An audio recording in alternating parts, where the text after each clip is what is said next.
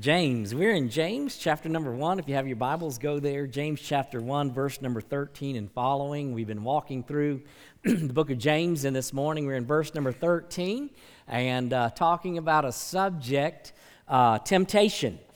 Temptation, the invisible killer. Read a story, in fact, about a town in northeast Pennsylvania in 1958. They built a little brick building downtown, and it housed the police station, the fire station, and City Hall. And it was a fantastic building. They built it, red brick little building, and all of a sudden, 2 months after they moved in, they had a big ribbon-cutting ceremony. They moved into this building. 2 months after they moved into the building, they noticed cracks on the walls. And over the next several months, what happened is all of a sudden the windows quit working, the doors quit shutting right, the roof gave way, and within 1 year's time, they said that this building has been condemned. So they hired a law firm to check it out, what was going on, and come to find out what happened was nearby there was some mining that was taking place, and they were exploding underground. It wasn't very far away, and it was shaking the foundation of the building.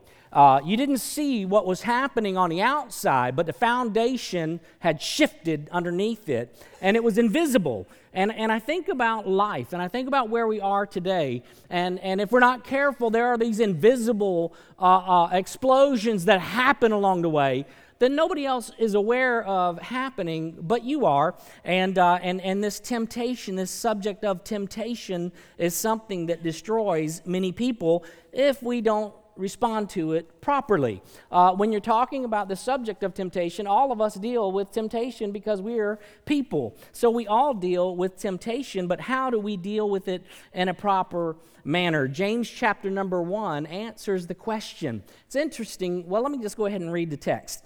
James chapter 1, verse number 13 and following. The Bible says, "Let no one say when he is tempted that I'm being tempted by God, for God cannot be tempted by evil, and he himself does not tempt anyone, but each one is tempted when he is carried away and enticed by his own lust.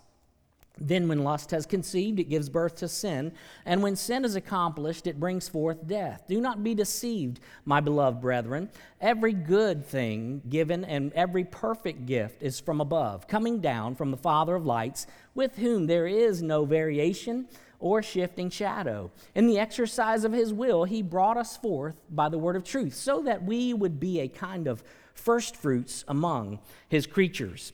And it's interesting again, because when we're dealing with this subject of temptations, it's right on the heels of trials, and so the question's got to be asked: is there a correlation between trials and temptations?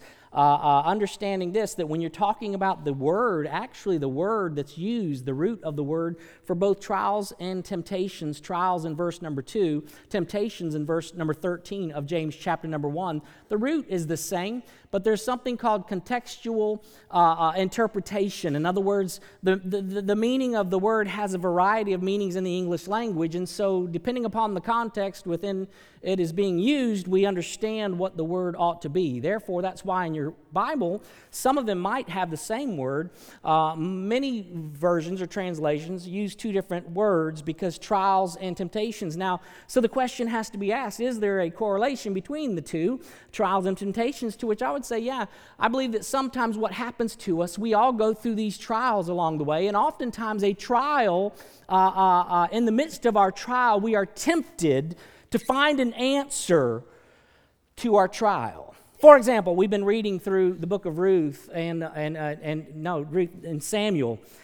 We've been reading a lot of stuff on Sunday nights. We've been reading a lot of stuff. So in the book of Ruth, if you know the story, there was a family that was living in the Promised Land, and there was a famine in the land. And so rather than staying and trusting God in the midst of that land, they went off and went over to enemy territory. What was happening? They were tempted in the midst of a trial to take care of themselves rather than trusting in God. So sometimes in the middle of our trials that we go through, we try to figure out an answer. We're tempted. In fact, sometimes we're tempted to question the goodness of God if I'm in the midst of a trial.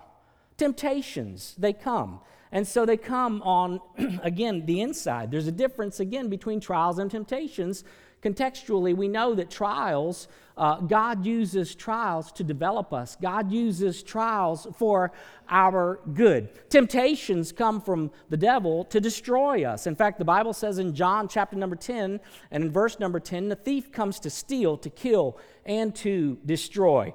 Jesus said, "But I have come so that you might have life and have it more abundantly." And so we have these, again, temptations come on the inside. In fact, the Bible says in verse number 13, "Let no one say when he is tempted, I am being tempted by God." In other words, he's simply saying, hey, listen, it's going to happen. Temptation is going to happen. When you got baptized, we did not, your flesh wasn't drowned to death. In other words, when you got saved, you still have this flesh on the inside. And so your flesh is, again, susceptible to temptation. That's what happens to us along the way. Nobody is immune from temptation. The Bible says in 1 Corinthians chapter number 10 and in verse number 13, the Bible says this, "No temptation has overtaken you, but such as is common to man. And God is faithful, who will not allow you to be tempted beyond what you are able, but with the temptation will provide the way of escape also, so that you will be able to endure it." In other words, what happens to us along the way is we will be tempted. Nobody is immune from temptation. Sometimes you look and you say, well, they must not deal with the things that I deal with, to which I would say, yes, we all deal with the same stuff. It just depends on how we respond to the moment of temptation. Hebrews chapter 4, verse number 15. In Hebrews chapter 4 and verse 15, "For we do not have a high priest who cannot sympathize with our weaknesses, but one who has been tempted in all things as we are, yet without sin." Even Jesus himself was, again, tempted along the way.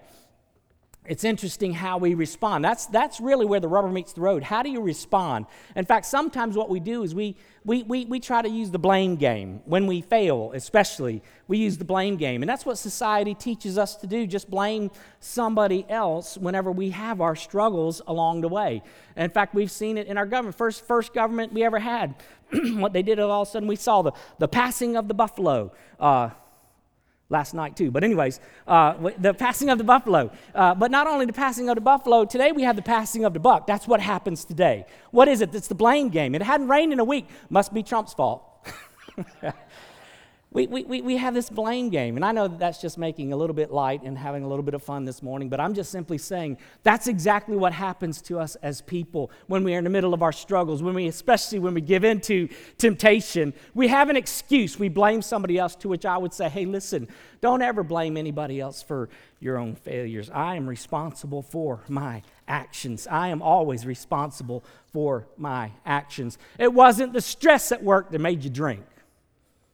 It wasn't your children that are crazy that caused you to smoke. Hey, it wasn't because my wife isn't meeting my needs, therefore I'm going to go out with some hussy somewhere, destroy my family. Don't blame it on that. My husband just doesn't understand me. Oh, but that sorry slime bucket does. Y'all all right?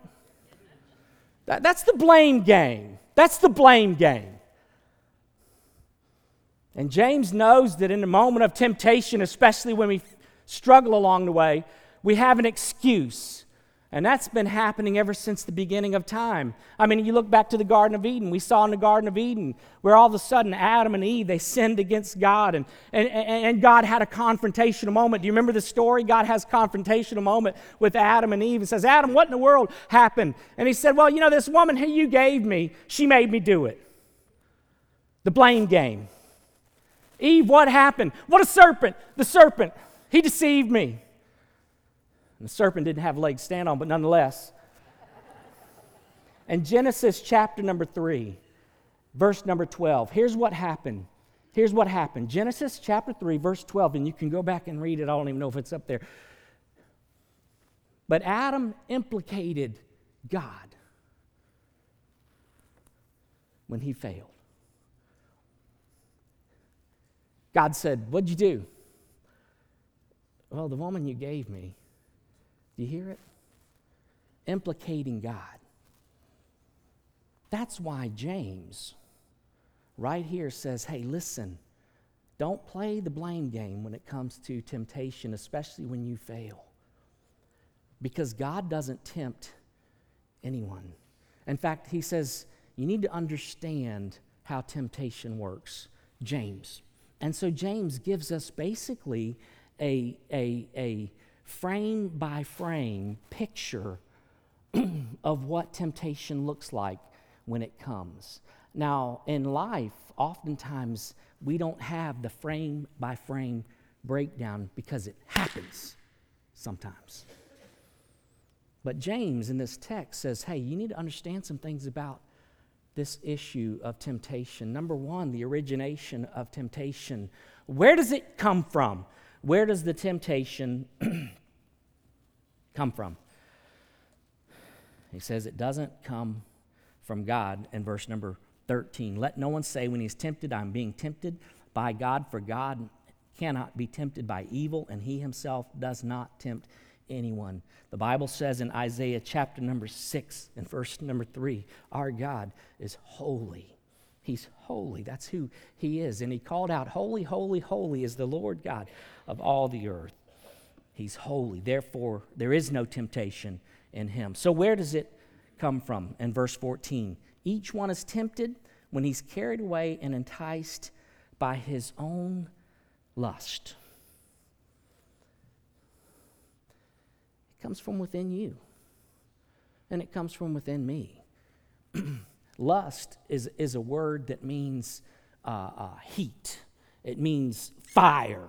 It means a burning desire from within. And that's what he's saying. He's saying, hey, you know what happens is you get led away by your own lust on the inside.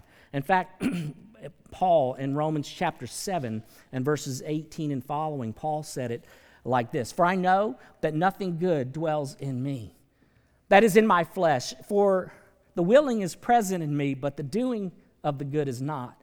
For the good that I want, I do not do, but I practice the very evil that I do not want. But if I am doing the very thing that I do not want, I am no longer the one doing it, but sin which dwells in me.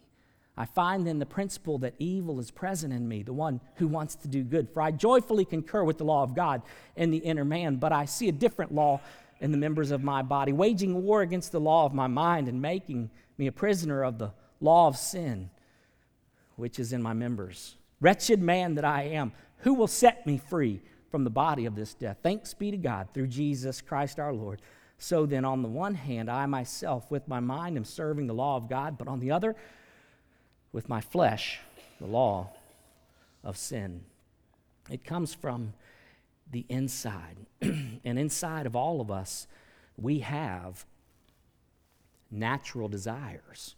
We have natural desires, and they ignite a burning. You see, when we're talking about this word for lust, oftentimes we use it exclusively to talk about a sexual appetite, and the Bible doesn't give it an exclusive to sexual appetite.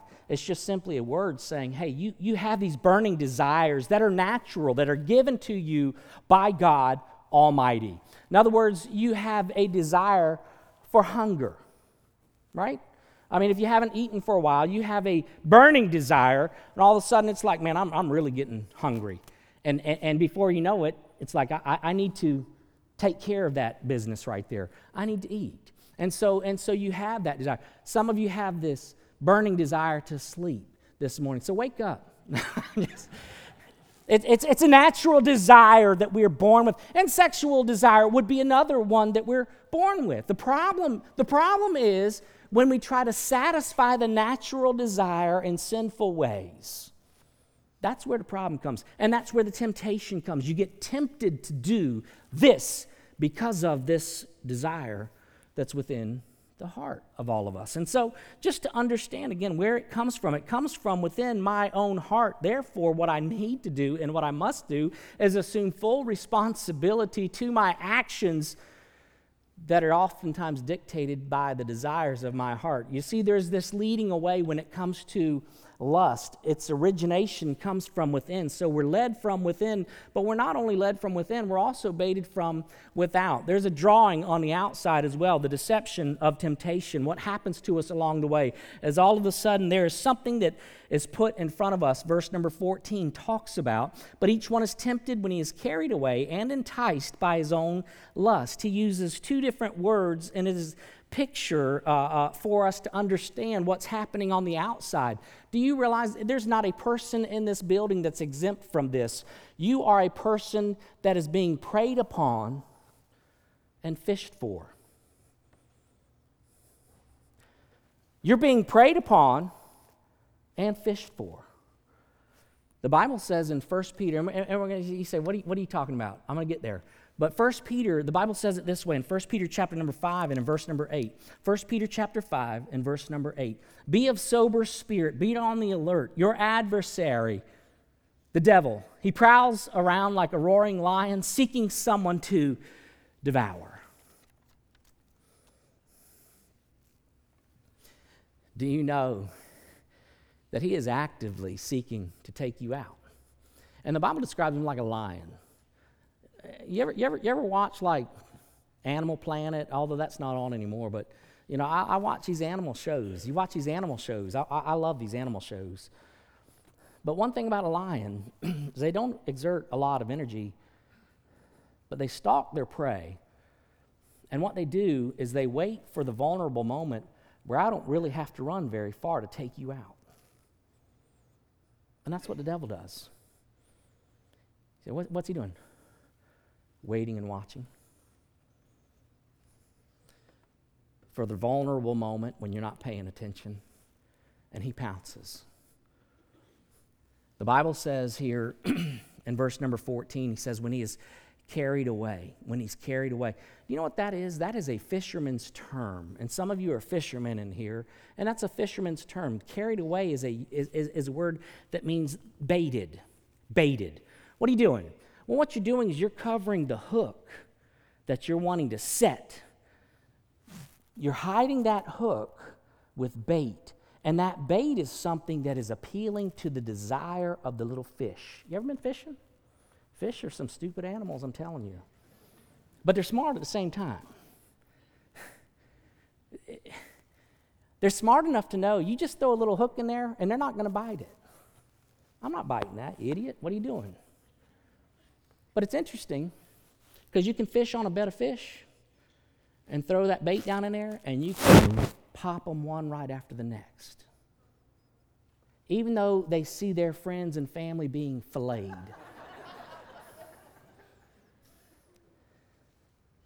You know why? Because that bait has blinded them to the hook. And people do the same thing. You ever seen a man lose his family? A wife walk away from her family? And yet it happens again and again and again and again. Why? Because when the right bait comes along, you forget about the hook. And he says, you know what happens in that moment of love? You got this burning desire, and something comes along that appeals to the desire in an ungodly manner. Temptation. Temptation. And that's what it looks like. It's like fishing. And we're going to talk about how to respond when we're being fished for. But he says, not only are you fished for, but when you're enticed away. You know what that is? That's trapped. That's talking about when you're trapping an animal. The animal doesn't see the cage for what's on the inside. They don't see the danger of what's going to happen because of the bait on the inside. You got trapped. You got trapped. And you know what happens to us if we're not careful? The desire within becomes so great that you don't see the danger without. That's what happens. You want to see that in action? I mean, we can see that in action. There's so many illustrations, and we can use personal stories if we want to use personal stories. But you can go back in Scripture, and we've been reading, in fact, not long ago through Genesis, where Lot and Abram. Lot, all he could see when given the opportunity, hey, where do you choose the land, Lot, you choose the land. All he saw was a well-watered plain. He didn't see the wicked people. And it cost him. It cost him. And that's what happens in the moments of temptation. We just don't see the danger. And then all of a sudden, the hook gets set. Verse number 15, the consummation of temptation. The Bible says, "Then when lust is conceived, it gives birth to sin, and when sin is accomplished, it brings forth death. Do not be deceived, my beloved brothers." Sin is referred to here as a newborn baby and then as a grown-up. A newborn baby and then as a grown-up. And it really is talking about the fleeting pleasure of sin. The fleeting pleasure of sin. Hebrews chapter number 11, the Bible talks about it in this way. In Hebrews chapter 11 and in verse number 25, the Bible says it like this, "Choosing rather to endure ill treatment with the people of God than to enjoy the passing pleasures of sin."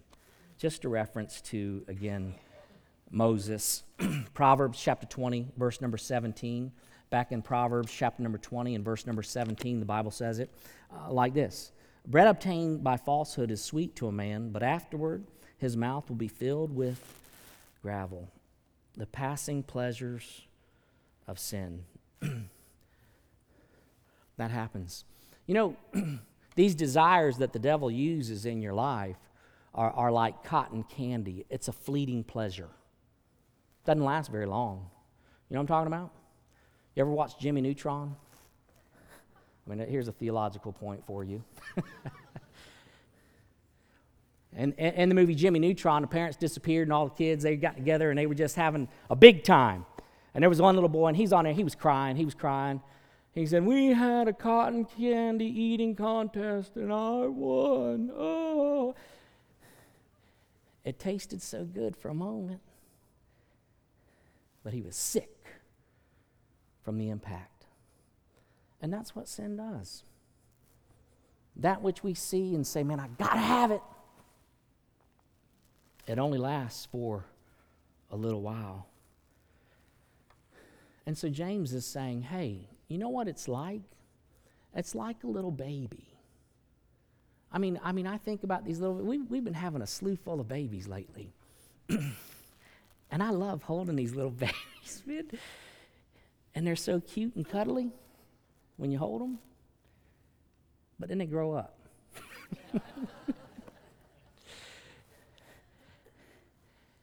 And James says, that's what it's like. That's what it's like. What do you mean? What do you mean? That's what it's like. Well, here's what I mean, what that's like. Man, that flirting around the office sure is cute and sassy. Till you lose your family.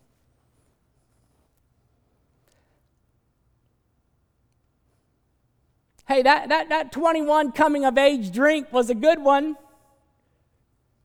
Till you become an alcoholic.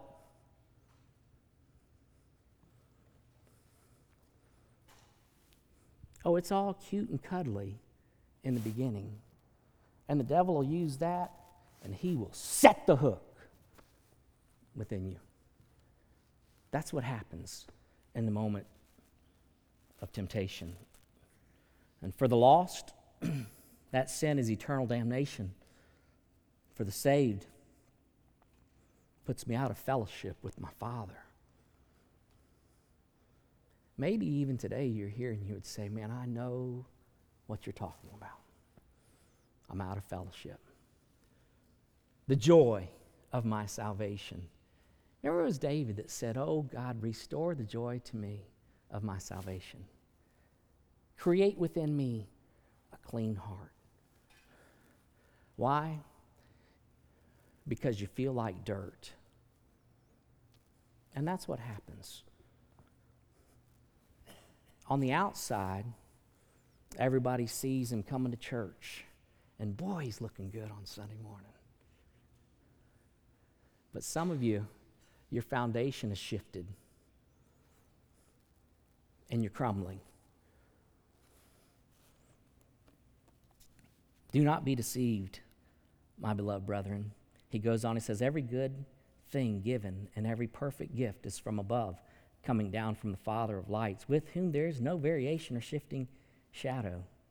In the exercise of his will, he brought us forth by the word of truth, so that we would be a kind of first fruits among his creatures. Just talking about the perfection of God. Why does he go there? You know how he goes there? You ever have a child? I mean, many of us have been around children. Some of us still are children growing up. And when a child doesn't get what their desire wants, you know what they do? They question the goodness of mom and daddy. You must not love me. I do love you, and I'm trying to take care of you and give you what's best for you. But you know what they do is they question the goodness of the giver. And that's what people do with God. Well, he is kind of stifling me in this moment, said Eve to the serpent. I mean, we don't have the opportunity to take from anywhere we would like. I mean, he's kind of taking away from me. And we begin to question the goodness of God. And James understands that. And so James is saying, hey, listen, when you are struggling with that temptation, and in the midst of that, you begin to question the goodness of God, you remember that every good and perfect gift has come from God, and you are always on his heart. Your good is at the center of his heart, and there's no shadow of turning within. In other words, he's not going to one day say, oh, let me try to trip him up and give him something sorry. No, God has your good upon his heart. So don't ever question the goodness of God. In the exercise of his will, he brought us forth by the word of truth, so that we would be a kind of first fruits among his creatures. What's James saying? James is saying, hey, listen, you are not an animal, so don't live like one. What do you mean? Animals simply live according to basic instinct. That's how they live. That's how they function. Whatever my flesh wants, that is what I do, with total disregard to the God that created them. And he says, hey, you're not like another animal. You are God's masterpiece. So don't live according to the flesh. So how do you overcome temptation? Because you will deal with temptation along the way. In fact, it doesn't take long to deal with temptation along the way, doesn't it? I mean, this morning you'll be filled with the Spirit, and all of a sudden it'll leak out whenever somebody cuts you off when you're leaving the parking lot. I mean, it just happens quick. So how do you deal with temptation? Number one, flee it when you see it.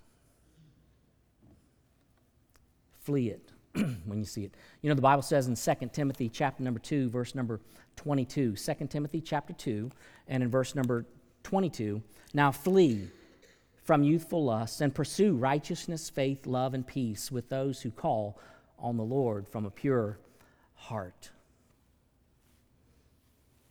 picture that comes to mind is Joseph with Potiphar's wife. Remember the story? Potiphar's wife is trying to seduce a young man. And Joseph said, I ain't got time for this. And he split. He ran. See, we're living in a day where people would say, oh, that's an overreaction. To which I would say, no, that's a godly reaction. You know what the problem is? We don't see the hook. Nothing wrong with talking to a woman. Okay. You better see the hook. I'm not saying men don't talk to ladies. Okay, that's not what I'm suggesting. Hey, but when you feel a flicker in your heart when you're talking to a woman, you better stop. Lady, when you see that man, he just understands me. Danger. Flee. Number one. Number two, be filled with the Holy Spirit. Be filled with the Holy Spirit. Galatians chapter number 5 and in verse number 16. Galatians 5 and verse number 16. But I say, walk by the Spirit, and you will not carry out the desire of the flesh.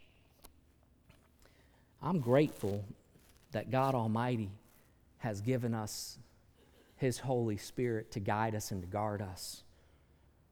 So be careful not to quench or to grieve the Holy Spirit. How do you grieve the Holy Spirit? Well, here's what happens. When you're in those questionable moments, whatever they look like for you, the Holy Spirit of God begins a conviction process. He convicts you. Stop.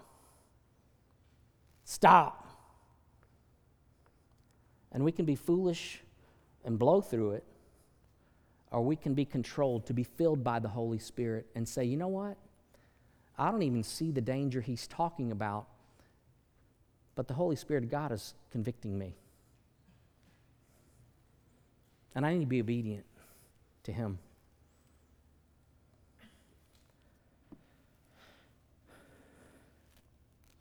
And be careful, because sometimes we want to talk to others and say, what do you think? What do you think about this?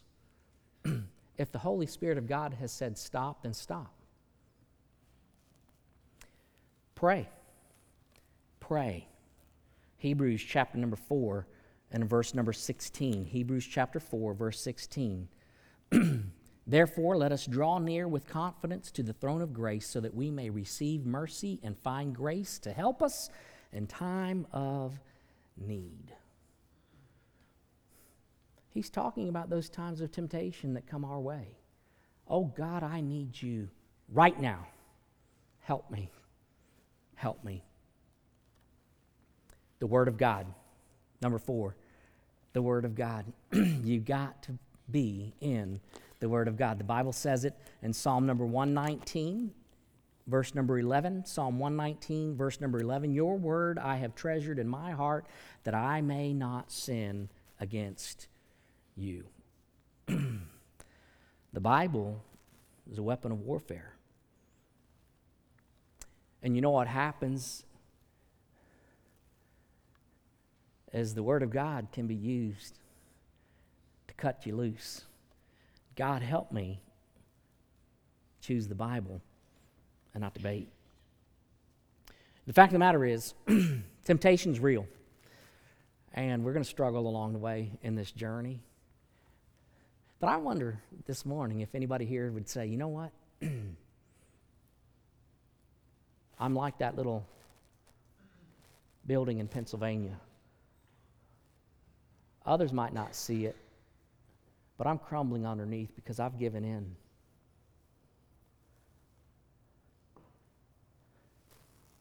And maybe today you're here and you'd say, you know what?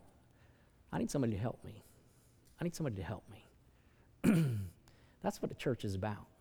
Church isn't a place where there's condemnation. Church is a place where brothers and sisters can come together and recognize, you know what?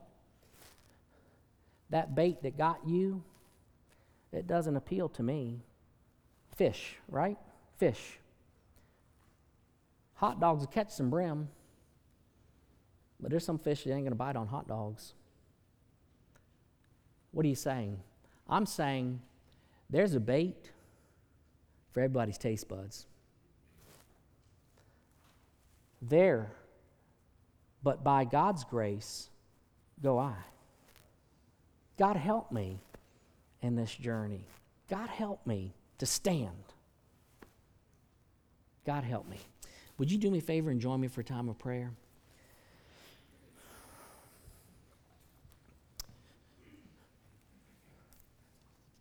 As we pray and before I pray,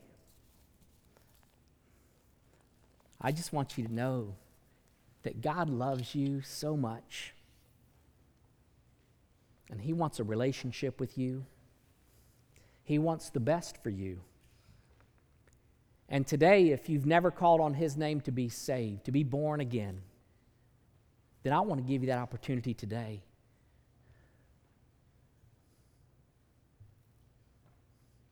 So for you, the decision is, man, I want Jesus to be my Lord and my Savior.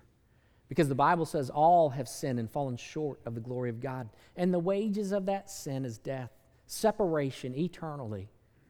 Oh, but the gift of God is eternal life through Jesus Christ. See, Jesus came into this world because He loves you. And He laid His life down on a cross to save you, shed His blood to pay the price for your sin.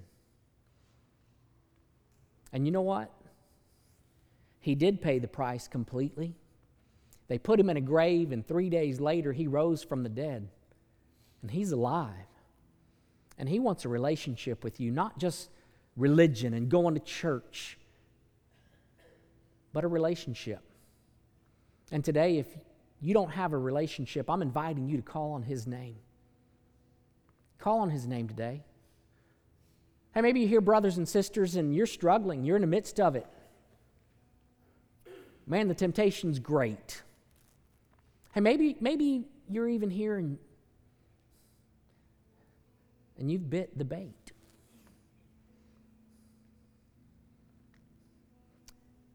Hey, you come to Jesus and He'll set you free. Today, you come.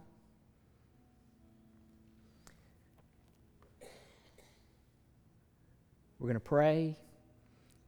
We're going to sing a song, and after we sing the song, we're going to wait for you this morning. And so I'm just going to invite you to come.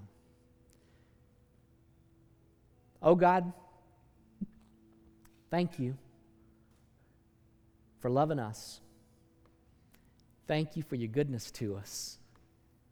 And God, in this moment, I pray that You would search us, that You would have Your way. Oh God, that You would set prisoners free. God, that You would save souls. Lord Jesus, we need You today. Thank You for this moment. It's in Jesus' name we pray. Amen.